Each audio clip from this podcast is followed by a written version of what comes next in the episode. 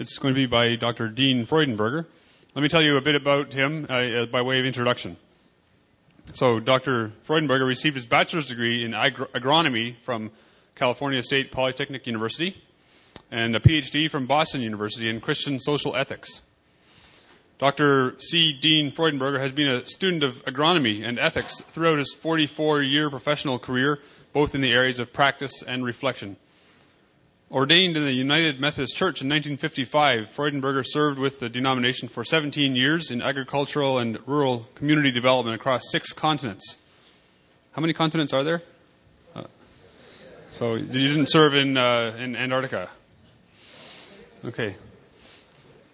He served as Agricultural Program Secretary for the Board of Global Ministries of the United Methodist Church, and he consulted with the U.S. Peace Corps programs in agricultural developments in West Africa. His years devoted to international agricultural development in Africa, Asia, and Latin America have provided him with global and local perspectives for addressing contemporary issues in agriculture and environmental stability, while his work and teaching in the U.S at Claremont School of Theology in California and Luther Seminary in St. Paul, Minnesota, focused on the critical social, environmental, and ethical issues of agriculture domestically and abroad.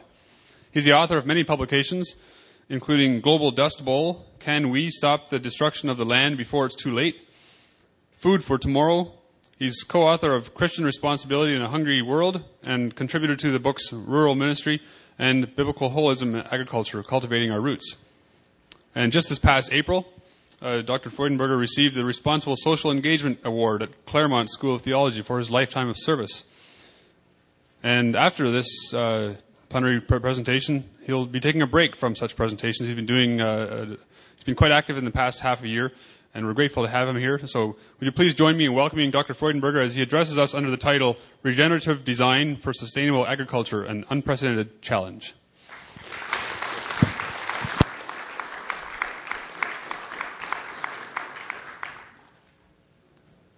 Okay.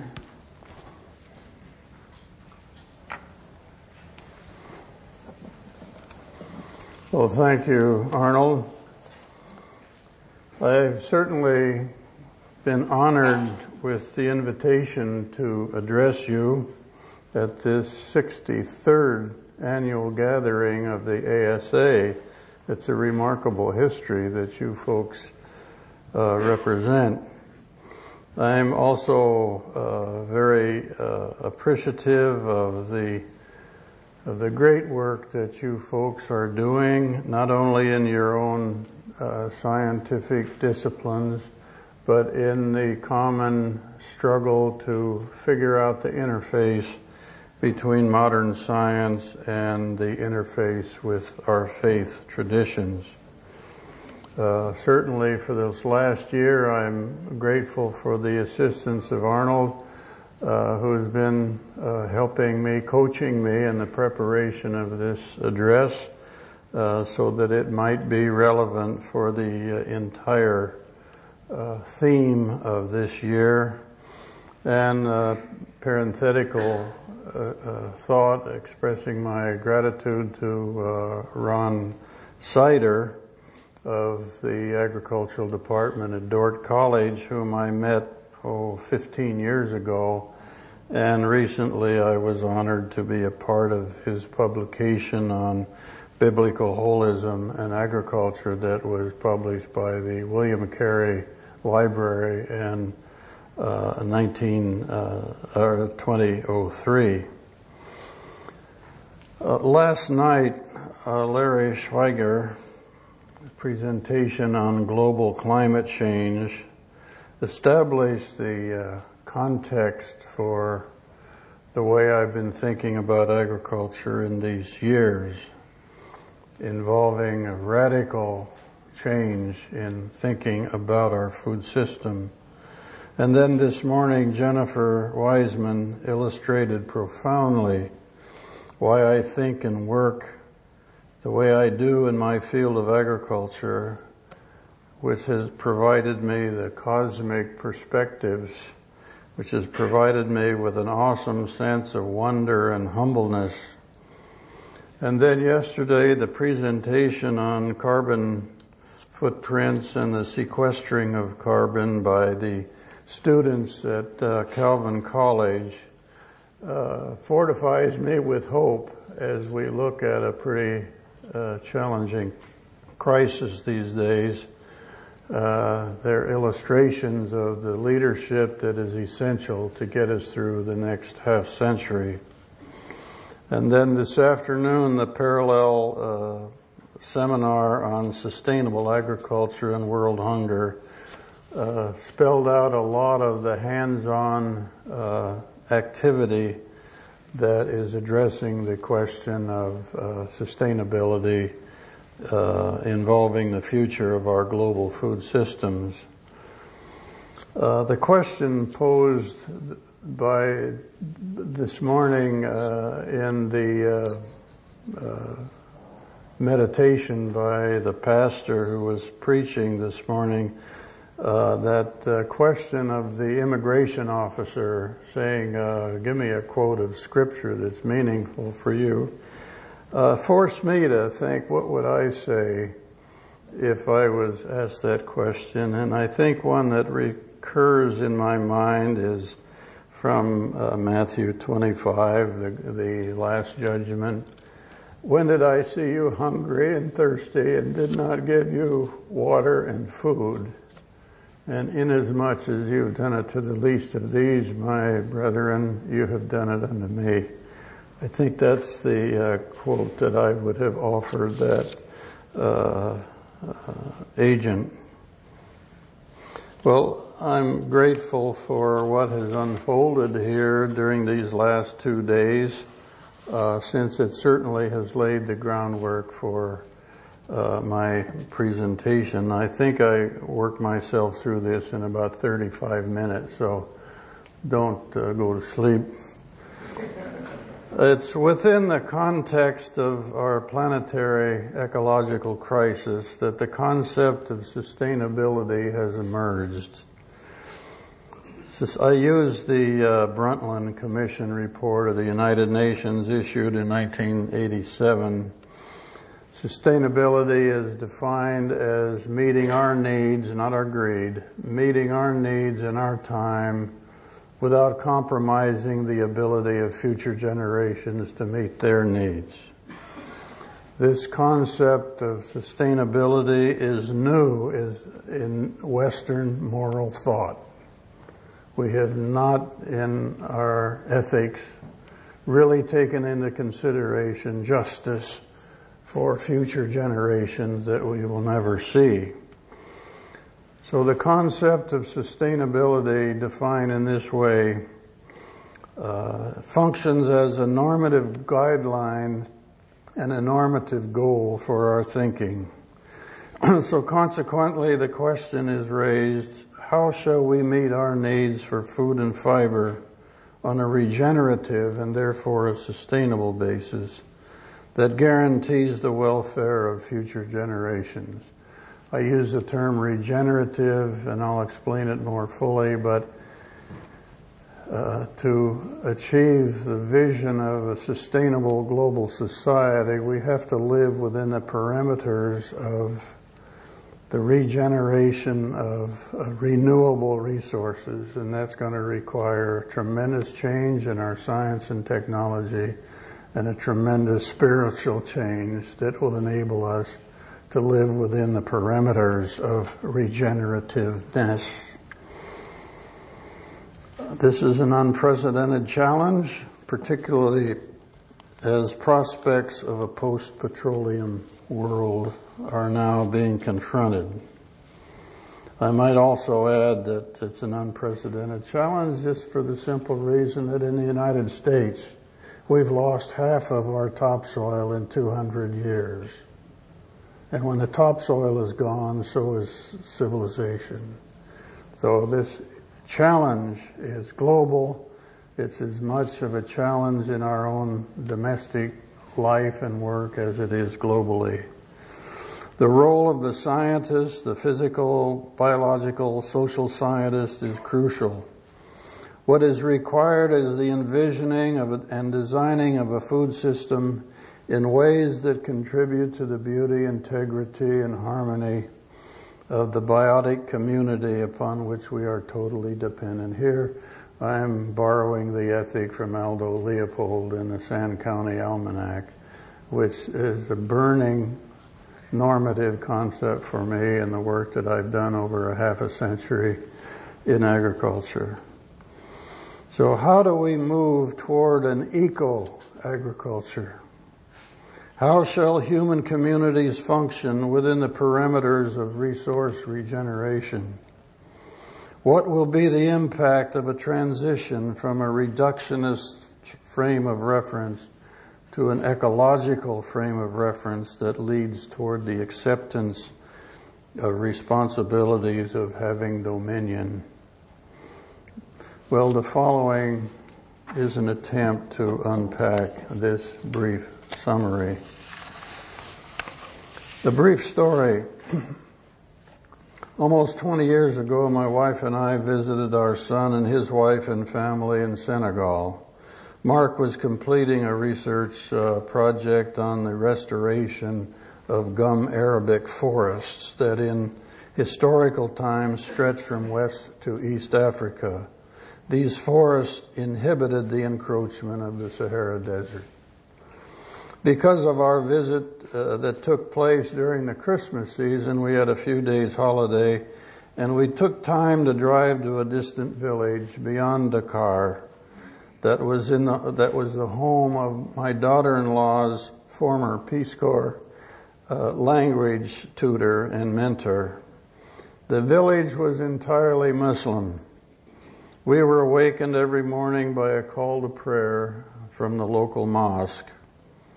One evening, our host and his family, our host was a, husband of two wives and a father of ten children.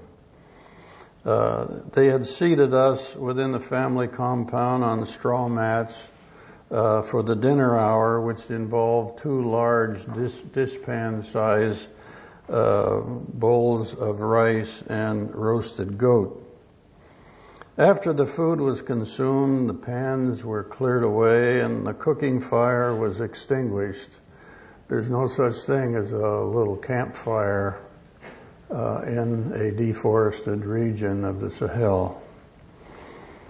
Darkness fell upon us we began singing all types of songs, including even several Christmas carols, which the family knew by heart. The smaller children later fell asleep on their parents' laps, and the stars became brilliant as we ran through our musical repertoire. After a while, the conversation drifted, but then seemed to focus on the themes of the human purpose, the wonders of creation, our dependence on the land and all its life, on human roles and responsibilities, and for the care of the land. The village culture was based on how each person, as well as the whole community, contributes to the welfare of everyone and to the future welfare of the land and the community, which involved the regeneration of the health of soil, plants, animals, water resources. On a starlit night, these are the con- common conversational pieces that people ponder when the stars come out. And there are no distractive televisions, radios, cell phones, or iPods. My wife and I, in that occasion, was once again reminded of what has happened to us as a human species because of our isolation of modernity and the consequent loss of our allegiance to our biological heritage, which has left us unaware of what is happening to us as a species and of all of that upon which all life depends. Our modernity has separated us from reality. Well, a brief uh, background. I'm going to share with you the following synopsis. I was born in 1930, that's 78 years ago, to a Christian family residing in what was then the outskirts of Los Angeles. Our community church provided challenging teaching and preaching, uh, inspiring worship and liturgy. My father was a superintendent of a chemical fertilizer plant the days before liquid fertilizers. Because of the labor shortage during the Second World War, I was given a work permit at the age 14 and served as a stevedore during Sundays and school holidays. Unloading trucks of fertilizer in the San Joaquin, Imperial, and Coachella valleys was a part of my job. Thus, at age 14, my introduction to agriculture in all of its modern industrial forms. From 1948 until 52, I studied, as uh, Arnold pointed out, I studied uh, agriculture at the California State Polytechnic University of San Luis Obispo. And it was on a quiet Saturday night in my dorm room that my youthful orientation to Christian life and service merged with a question of life's purposes and responsibilities, questions that usually confront young people during their career forming years. I experienced a powerful call to ministry. And soon after, out of the clear blue, I was challenged by a bishop serving in southern Africa to serve as an agricultural mission worker addressing the issues of food production and hunger, serving the board of global ministries of the United Methodist Church in the Belgian Congo. It was still a colony in those years. As part of the requirement to serve, I attended Boston University School of Theology for three years, was married, and following graduation, my wife and I did our French language studies in Brussels, Belgium, the metropole of the colonial power. I began service in 1957, that was 51 years ago, and after nine years in the Congo and I completed my doctoral work in Christian social ethics at Boston University, and it was during that coursework and the writing of the dissertation during the 66 to 69 period that I began to work on environmental issues related to agriculture. And that led to the new field of agricultural ethics. Later on, I wrote a book called Food for Tomorrow asking the question, what is good agriculture? I discovered that there is more to the answer to this question than simply maximizing yields per acre or animal units. We were working in the dark in the middle of the last century on this whole field of food production and international development assistance. From 1969 to 73, I served as a consultant for the United Methodist Church for agriculture and rural community development programs in 22 nations on six continents and several Pacific and Caribbean islands. I also led uh, leadership training programs and program design for the United States Peace Corps programs in sub-Saharan regions of West Africa, following the Sahelian drought uh, in the late 60s. And that involved work in animal traction, school gardens, well digging, community animation. And from 73 until 97, I was professor at the Claremont School of Theology, focusing in the area of social and environmental ethics, and then professor of rural studies at Luther Seminary of the Evangelical Lutheran Church in America focusing on environmental and agricultural ethics as I was to prepare students for ministry, particularly for rural communities on the northern plains. In those years, and I think still today, 85% of the seminarians come from the city, and in the ELCA community, 85% begin their first call in the country and they haven't a clue about what's going on. So my job was to help uh, develop a program which is now fully endowed with a tenure track professor and a healthy uh, work budget for every year. Helping to broaden my background in this whole field of agriculture and global food systems are the experiences of our two sons. One is finishing almost 20 years of service in both West Africa and Madagascar in eco-agricultural development and wildlife habitat restoration. While the other son, who has been is a uh, rangeland biologist with the now serving with the Australian government uh, and the greening of Australia, he just finished a lecture tour in Western China, dealing with the uh, the pitfalls in contemporary industrial agriculture so that hopefully China will not follow the models that we invented here in the Western world. Together over these years of hard work and reflection, this background leads me uh, to these following observations and conclusions. Number one, worldwide human species is now the dominant species. And we know in any, if any uh, species dominates a given ecosystem, the ecosystem will collapse. I've observed over the years, and we talked about this in this afternoon's uh, seminar, that about 85% of food currently produced and consumed worldwide by humans and feed animal comes from 15 to 18 plants involving large-scale monocultural technologies. Modern agriculture is a major contributor to species extinction, soil loss, and pollution from petrochemicals and animal waste.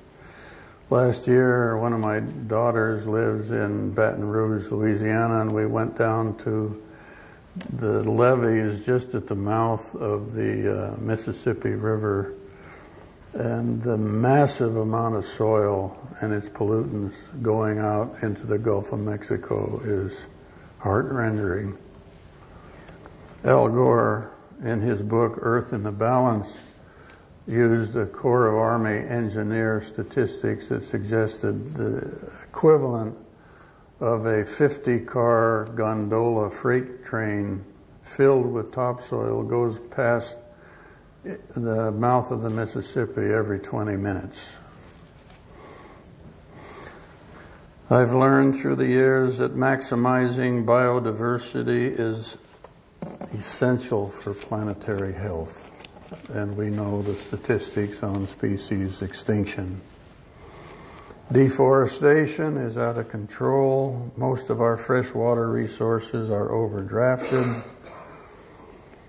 And we have created a global food system that is almost entirely dependent on the inputs of fossil fuels for cultivating, harvesting, transportation, processing, refrigeration, fertilizers and pesticides. We've created a worldwide food system dependent on a resource that is rapidly exhausting. And last year in the United States, nitrogen fertilizer went up 300%.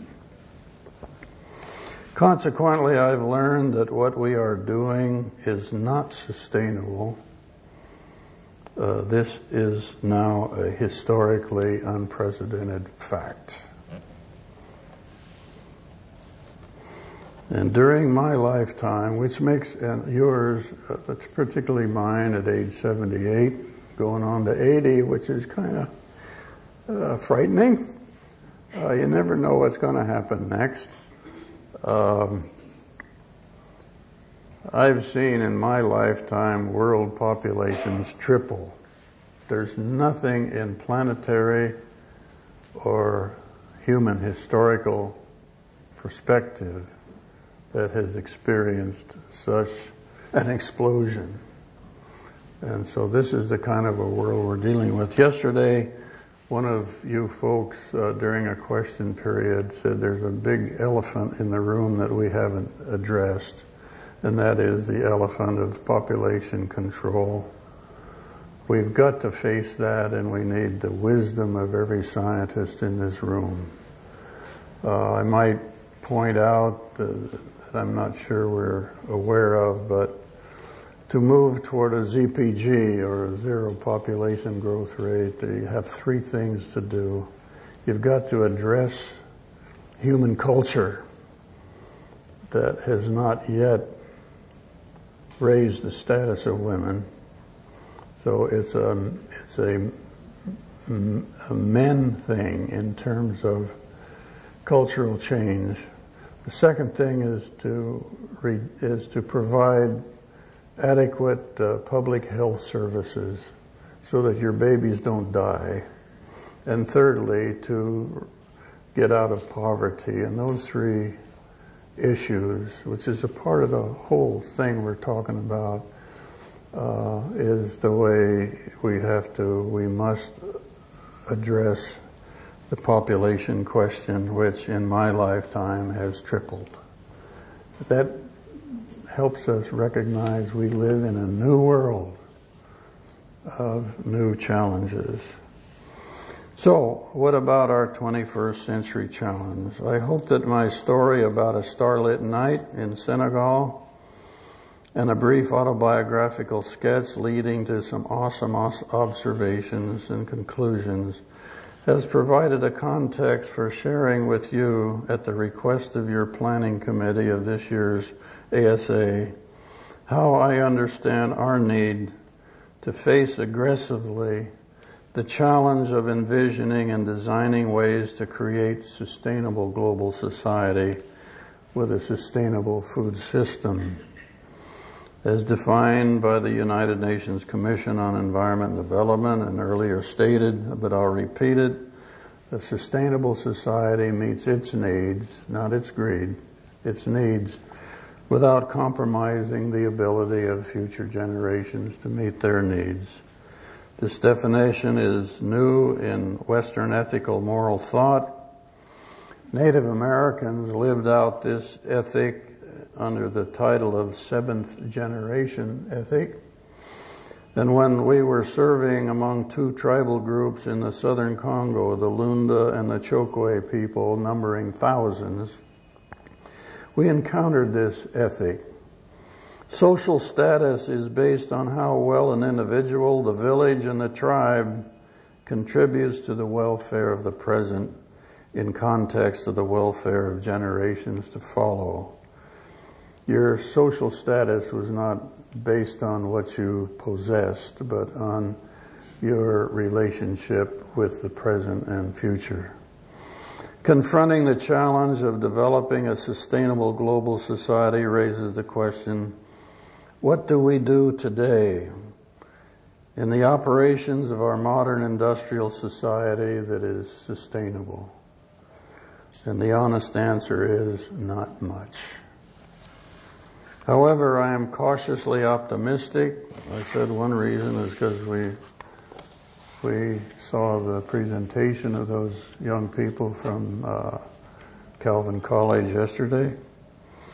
During the years of my dissertation research, and that is from 1966 to 1969, the question in the society was, Freudenberger, what's the problem?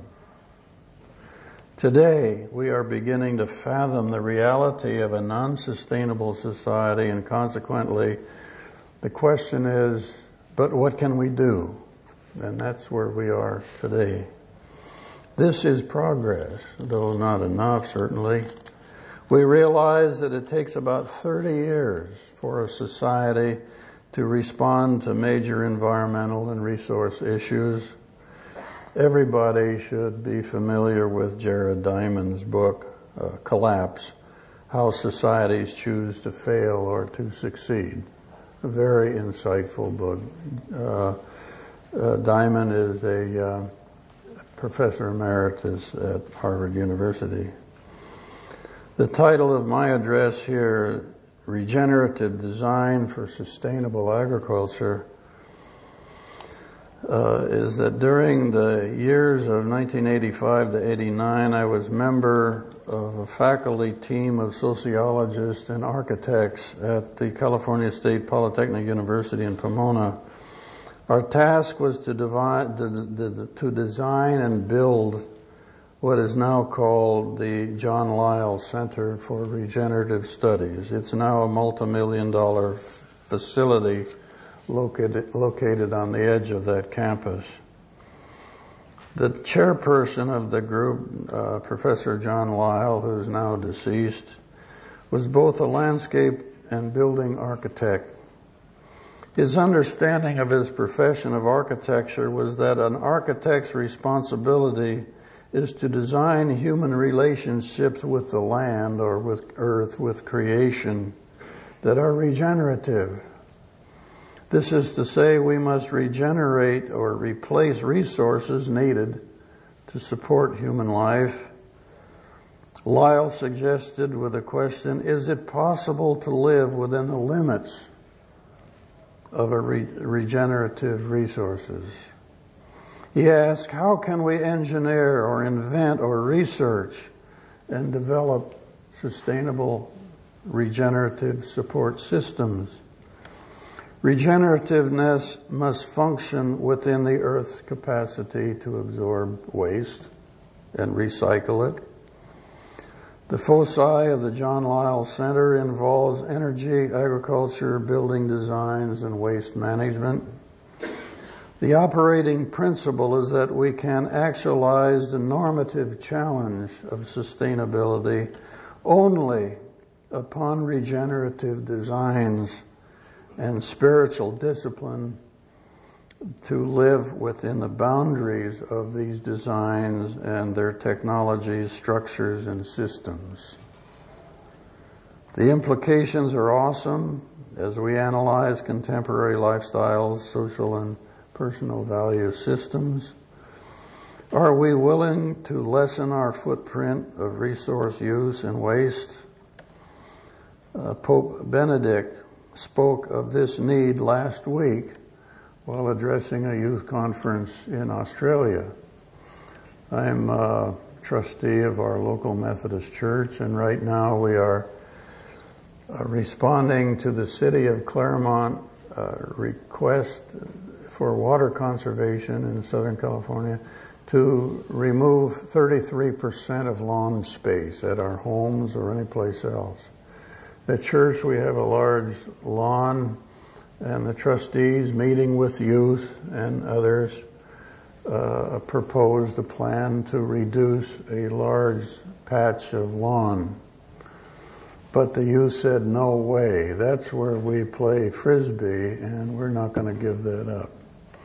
So we have a long way to go when you uh, begin at that point. Well, the uh, quest then for a sustainable agriculture. Major components of any society are food, water, and air.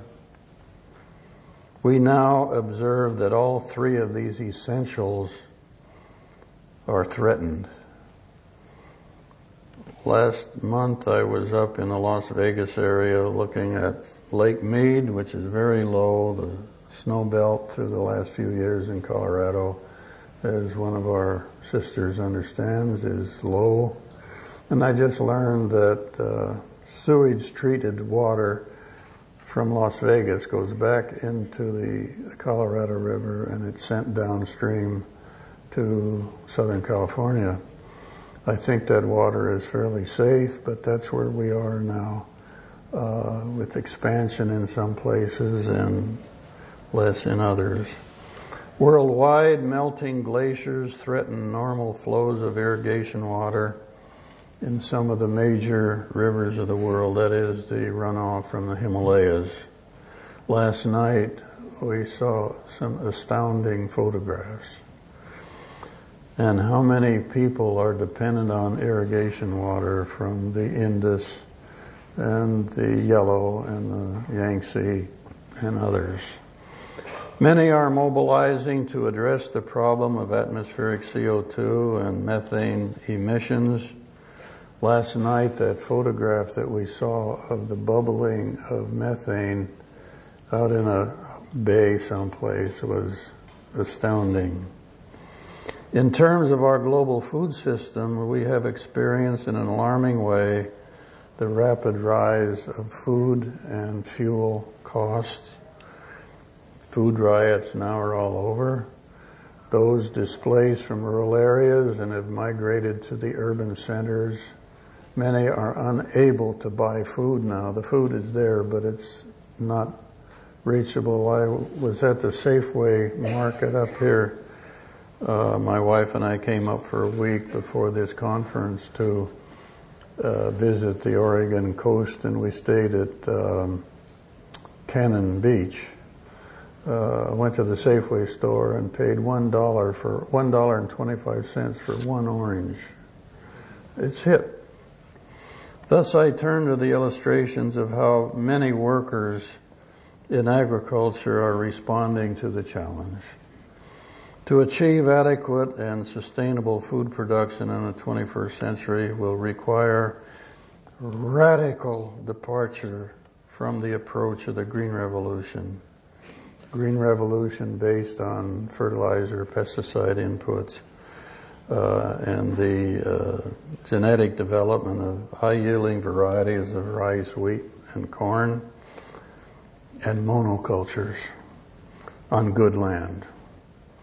In contrast to the comparatively simple approach to the first Green Revolution, the strategies of what is often referred to as the second Green Revolution are going to be very complex. These strategies will focus on the development of sustainable and therefore socially just food systems within very diverse environments. This was stressed today in the afternoon session on sustainable agriculture.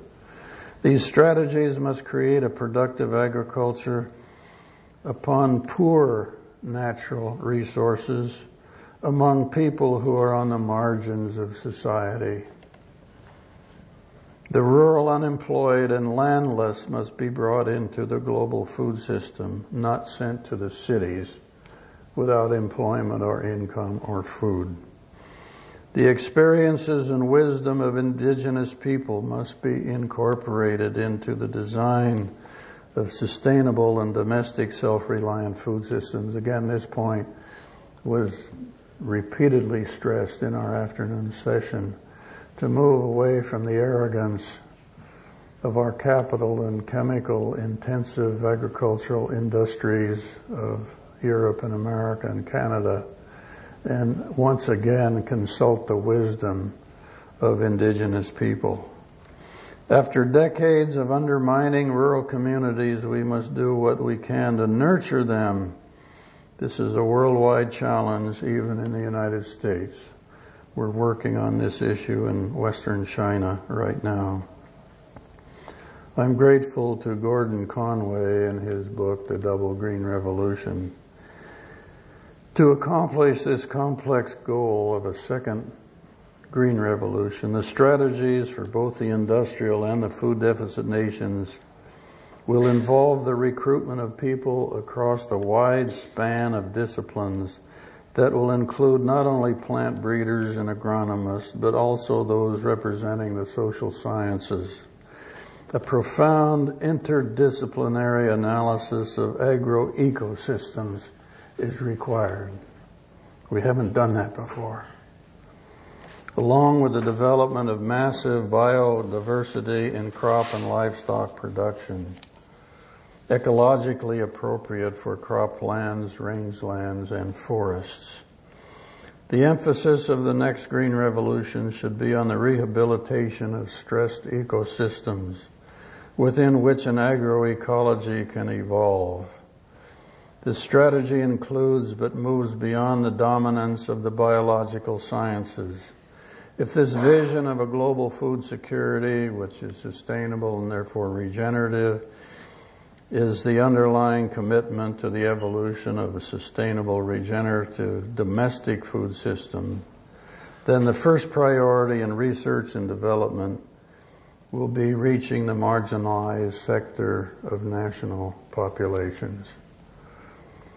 Obviously, the next Green Revolution, designed to be regionally specific and focused on marginalized landscapes and people, must address issues that were not considered during the first Green Revolution.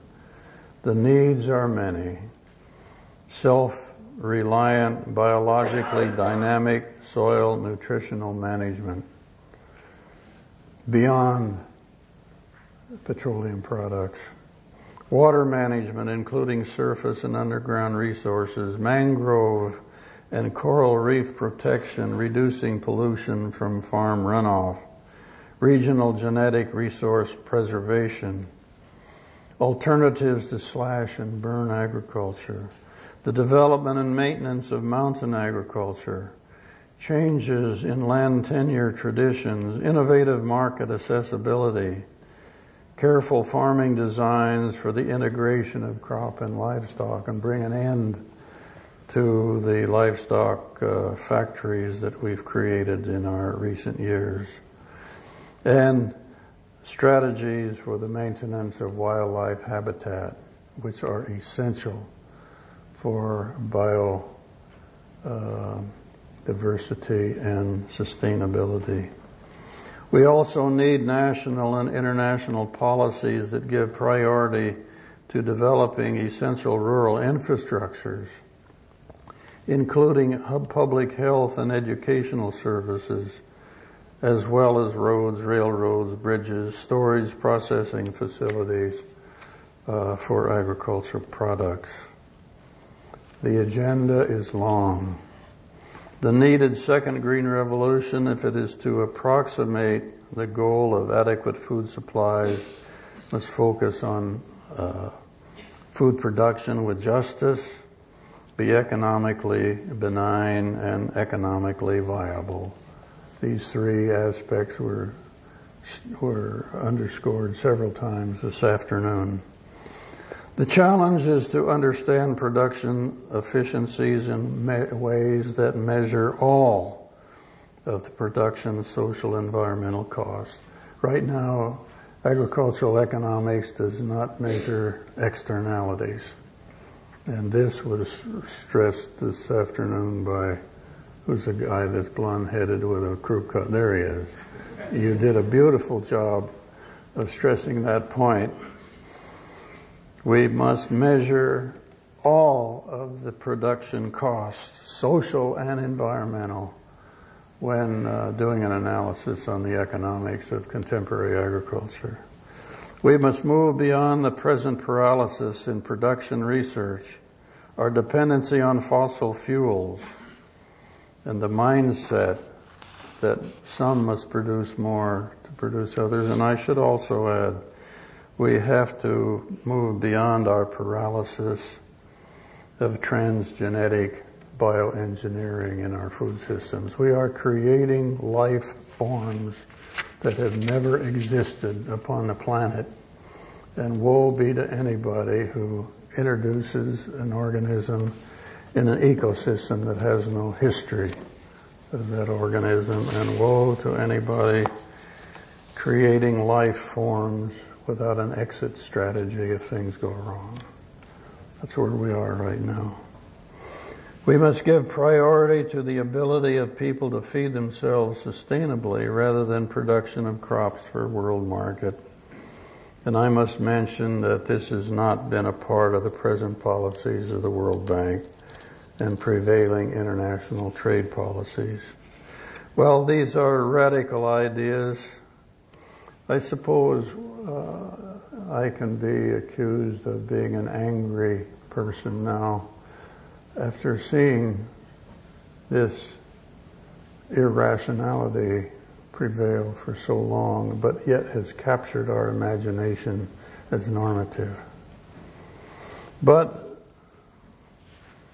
these radical ideas are essential components for the 21st century challenge that is to create for the first time in history an agriculture that does not destroy the integrities of natural ecosystems.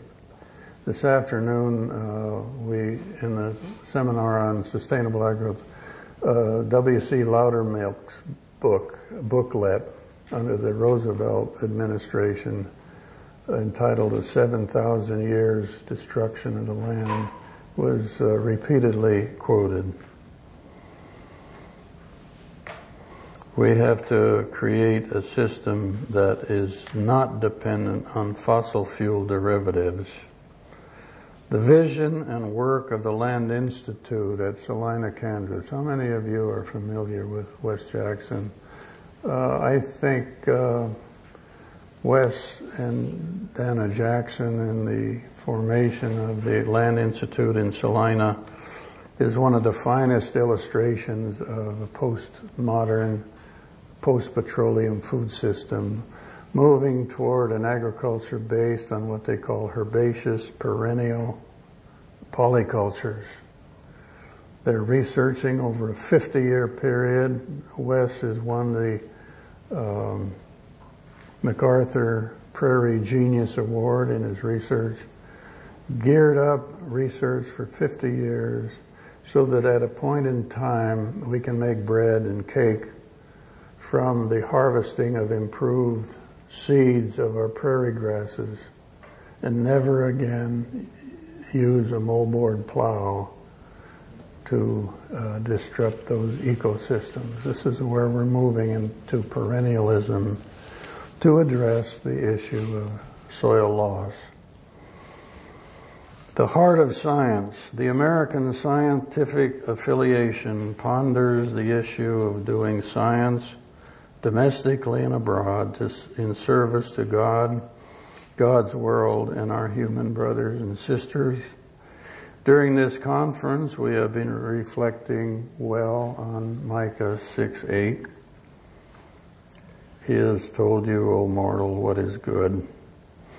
Our 21st century challenge, and we must make significant progress before the end of this century. I think last night that point was made clear, is to is profoundly engaged in the pursuit of justice.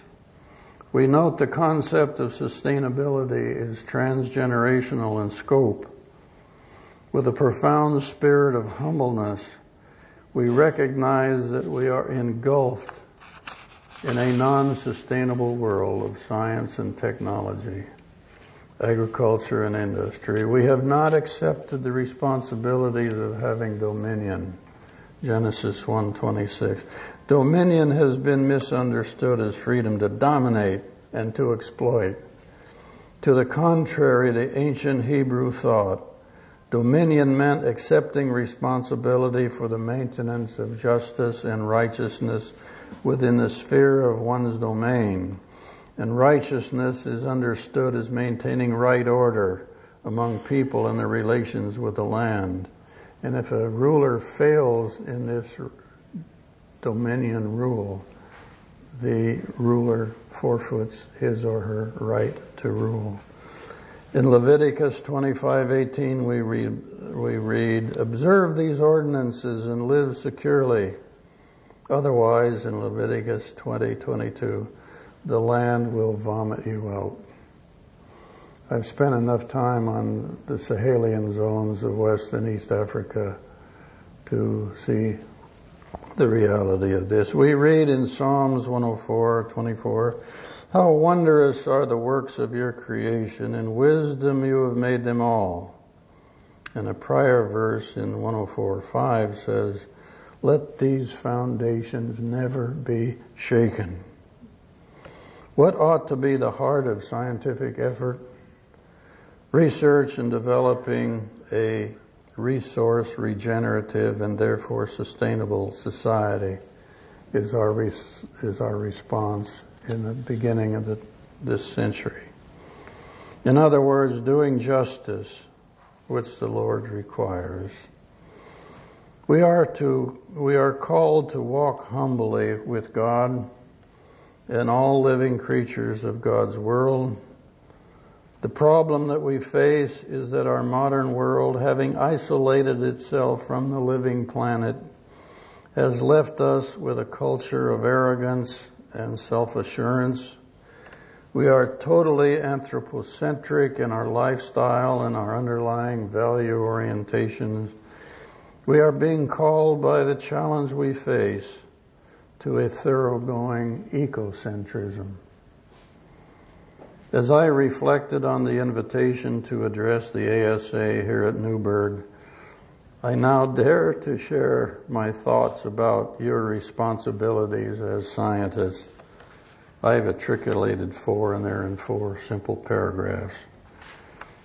First, ponder your commitment to pursue your commitment of serving God, God's world and our brothers and sisters with a clear-headed perspective uh, of our unprecedented crisis that has engulfed us and how it has happened in the first place. Let us move beyond our innocence and sharpen our research agendas to be relevant to the changes that we have to make. Secondly, good scientists are good visionaries.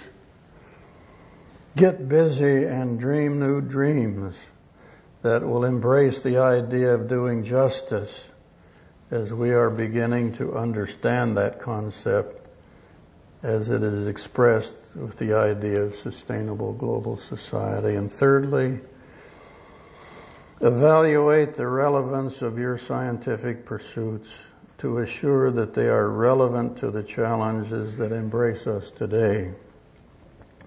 If you are a teacher or a professor, enable your students to prepare for positions that do not yet exist, but which will be needed in the future. I was visiting my son David. He did his PhD under the Fulbright Scholarship Program in the University of New South Wales in Australia, you know, up in, uh, uh, not Victoria, the next one up. Uh, I was in his laboratory. He's a rangeland biologist, and he was working on the nutritional aspects of kangaroo. And he had on his desk a pile of at least 18 inches high of computer readouts on uh, urinalysis and nitrogen levels in that urine of kangaroo. I said, David, what in the world are you doing this for? And he said, Dad, I'm preparing myself for a job that doesn't yet exist. And three years later, when he was doing his postdoctoral work on deer ranching in New Zealand, the Australian government asked him to come back to Australia and to work in the field land, field of uh, rangeland restoration, and now that's moved into the whole area of carbon sequestering. If you are a teacher, enable your students to prepare for positions that do not yet exist.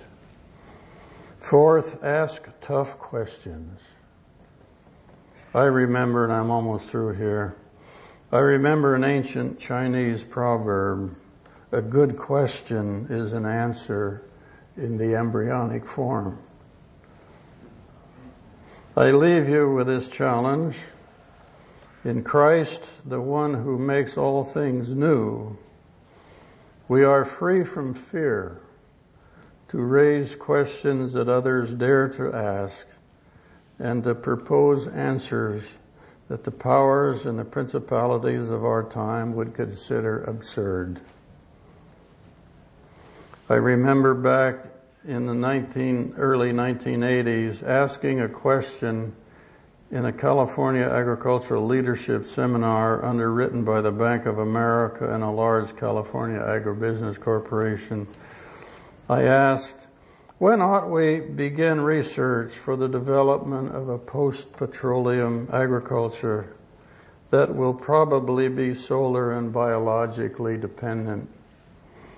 I thought I was going to be thrown out of the room. But in Christ, I was not afraid. Thank you.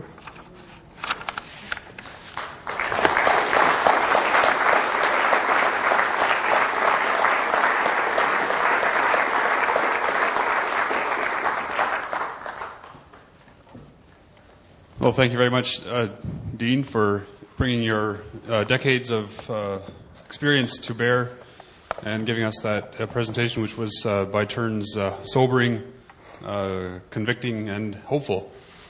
Um, would you be willing to entertain a number of questions? Sure. So um, I, I, think those two microphones are are live. Uh, so if you would like to make your way to those microphones, or if you can't make your way there, I'll pass the portable microphone over to you. And uh, remember, don't ask questions, but just ask your embryonic answers.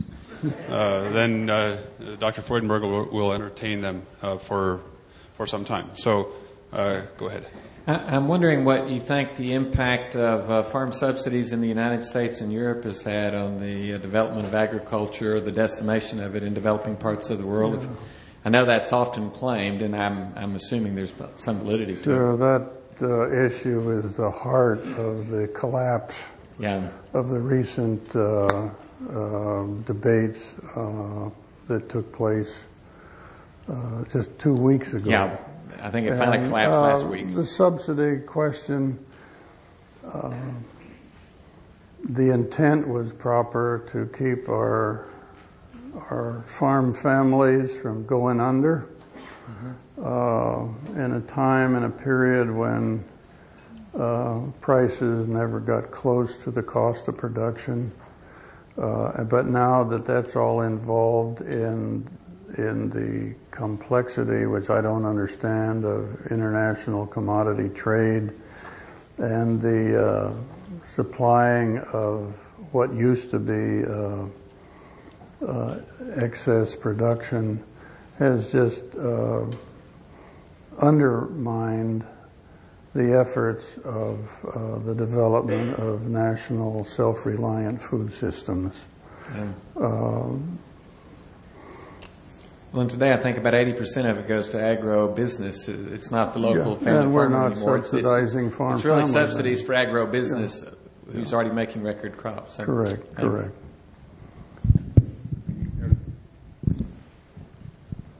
I'm a city boy, but and an engineer, but my wife has a small farm in eastern Washington that she inherited from her great great forebears, and we contract with a local Christian family. They raise wheat primarily, but sometimes barley and sometimes peas, and they've tried with our participation other ways to generate revenue from that farm. Uh, they're wonderful people, and we enjoy spending time with them. And every time I go, I bring ideas from ASA and the Land Institute and bounce them off of this great uh, small family farmer and each time he said, I can't afford the economic risk to do that. Until the price of wheat went up last year, he was a quarter million dollars in debt by virtue of accumulated debt over the years of cost of farming. And he said, You bring these great ideas to me, and I love them, but I can't do them because I have local places to sell my food, and I have only limited outlets, and I can't afford the risk of trying something new all by myself. So there's a great opportunity cost here. How do you get there from here, especially mm-hmm. for a small family farmer? Agriculture is a, a basic social, national, international activity. Um, and a family farmer cannot stand on its own feet without the proper, uh, without justice, in the national infrastructure that makes agriculture possible in the first place.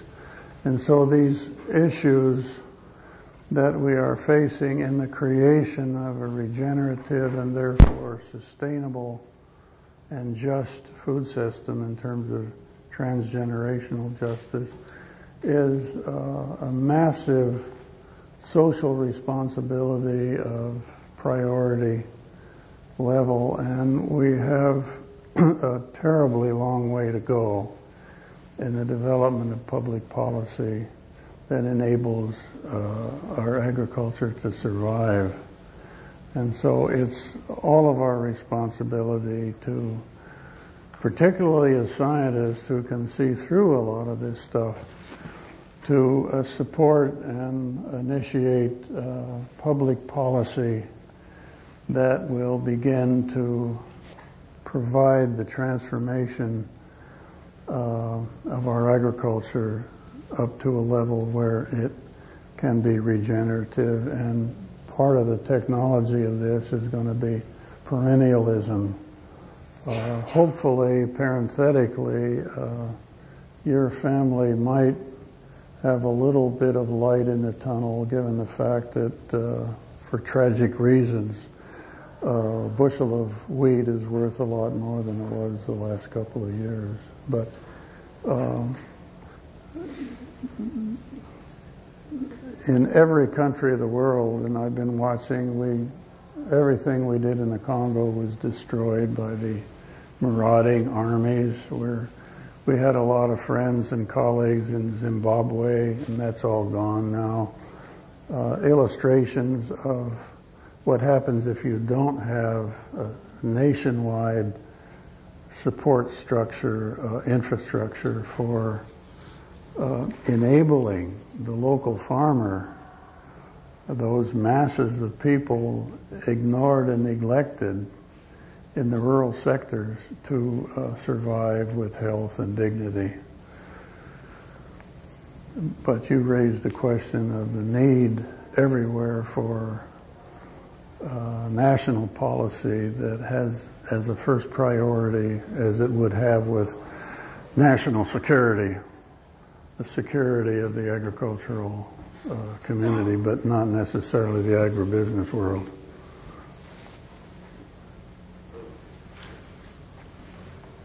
Thank you. Thank you, Dr. Freudenberger. How can we make the transition to resource regeneration both expeditious and liberating? Uh, that's why I pray for God's blessing upon you, a unique gathering of scientists to help design and invent and enable us to work within the limits of regeneration. And I think on the interface of science and faith, the responsibility of our churches is to begin to talk about personal values and disciplines which will help us live within the parameters of regeneration. Uh, we've got to get beyond the greed that has captured our culture in this moment of our history. Uh, but if we're going to get to the regeneration of resources through wind and for, through the various uh, energy systems we have, and so far in this conference we have not talked much about conservation. It's We've been talking about how to meet our needs for energy today without talking about how can we reduce our needs. Uh, that's, I think, the challenge of ASA from here on out is to help us uh, design and uh, invent and develop uh, regenerativeness in all that we do. Uh, and that really you make me underscore what I was trying to say in my address is that this is the challenge for the churches and it's a challenge for the scientific community who are committed to uh, caring for God's creation as the next adventure in Christian discipleship. And I don't have an answer for that issue of what a regenerative modern society of six and a half billion people going on to nine billion. What's that going to look like? But that is the urgent agenda facing the science community and for those of a religious orientation who are questioning the consequences of their present lifestyle and value system. Parenthetically, just for the bragging of it, my wife and I live in a retirement community at uh, Pilgrim Place in Claremont, California. we live in a 1,100 square foot house, and with the improvements I've done on windows, wind turbines, uh, shade trees, this, uh, perennial uh, trees, uh, evergreens, uh, our electric bill last month was two dollars and eighty-five cents. It's, it's that's a beginning point. That's all I can say, except it's up to you folks to help figure this thing out. And that is the priority, it seems to me, of our science community at this time. If people are willing, we can perhaps have two have these two questions yet, if they're brief. I uh, don't sense much restlessness, but seems to be some desire to continue listening to Dr. Freudenberger's uh, comments. So we'll just take these last two questions yet then. I have two very brief questions. And Give me you, one at a time because I'll forget just, the other one. What you just uh, stated leads up beautifully to this. The first is, does the ASA embody the expertise to create educational materials that can be used in our churches? so they become aware of these problems. We've got to The second that. question is, what's holding us back? I can't answer I that. Uh, what's holding us back? Uh, I'm cautiously optimistic, as I said in my statement. People are now asking the question, but what can we do? That's the seminal question. Uh, and that's based upon 30 years of educational inputs. I remember at uh, School of Theology and then at uh, Luther Seminary, I was using Lester Brown's State of the World uh, annual uh, report, and also later on uh, Al Gore's Earth in the Balance. And the academic deans of both institutions say, Freudenberger, what does this have to do with theological education? And I said, everything. Let me explain. Uh, so that's where we were, but now we have such a beautiful illustration there with uh, Mary Evelyn Tucker and Byron Schwinn at Yale University, Yale Divinity School, coupled with the School of Forestry and Environmental Studies at Yale. Uh, we're moving along the path rapidly. It's uh, many of the seminaries across the U.S. now have environmental studies programs built into their curriculum, and they're hunting around for faculty. They don't have enough. We don't have enough folks yet ready to work on the interface of theology and ecology.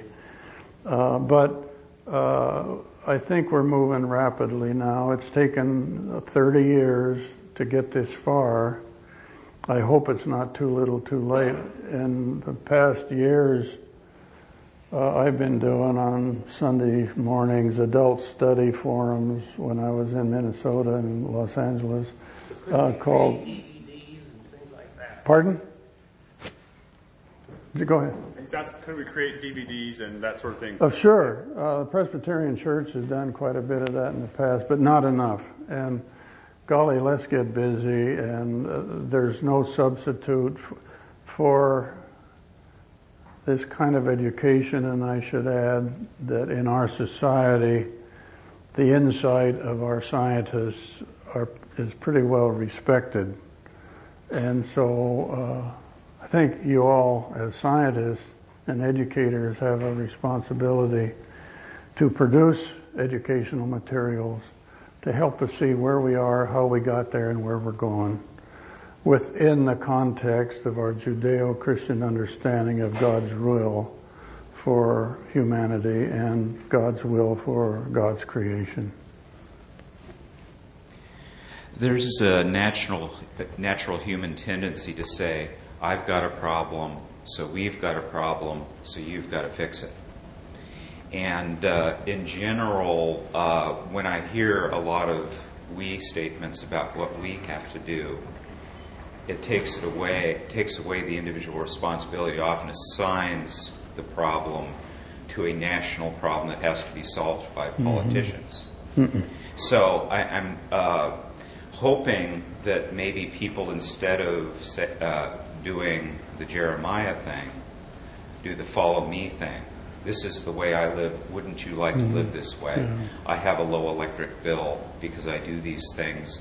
You can too. Let me help you do so. And I'm hoping that many of the solutions we come up with are like you mm-hmm. did, cutting down, using less, figuring out ways to do what we do here without flying all around the world perhaps in a few years.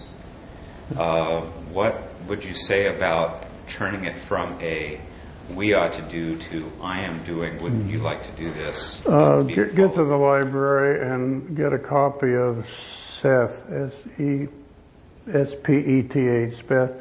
He's the dean of the School of Forestry and Environmental Studies at, uh, at uh, Yale. And he wrote a book, it's paperback now, called Red Sky in the Morning. Um, he hits this, your question straight on and said, uh, through the years he's observed, and he documents the whole thing. Uh, change comes from the bottom up. It doesn't bubble down from the top. Don't count on leadership, political leadership, or religious leadership. Don't count on them to take the initiative, but create a groundswell within the society that demands these changes and throws the rascals out that need to be thrown out, and and we move on as a society. In our heart. We have to throw sure, sure. But for me, uh, I do what I can in educational publications, in teaching. I'm getting kind of tired these days uh, for a strange re- reason and can't keep up the pace that I used to, but uh, I've cut down my electrical use to $2.85 a month and I make 12 tons of compost a year for our community gardens. Uh, and by taking our own personal initiatives, and I turn off the water when I'm brushing my teeth and all of this stuff. These are spiritual exercises now. Um, we uh, recharge our batteries and uh, do what we can within our networks of influence, uh, and certainly uh, here today dealing with the American uh, Scientific Affiliation Group, which is a very impressive uh, body of, of, scholars, workers, uh, church leaders. Uh, we need to take some of this stuff on in priority fashion if we can.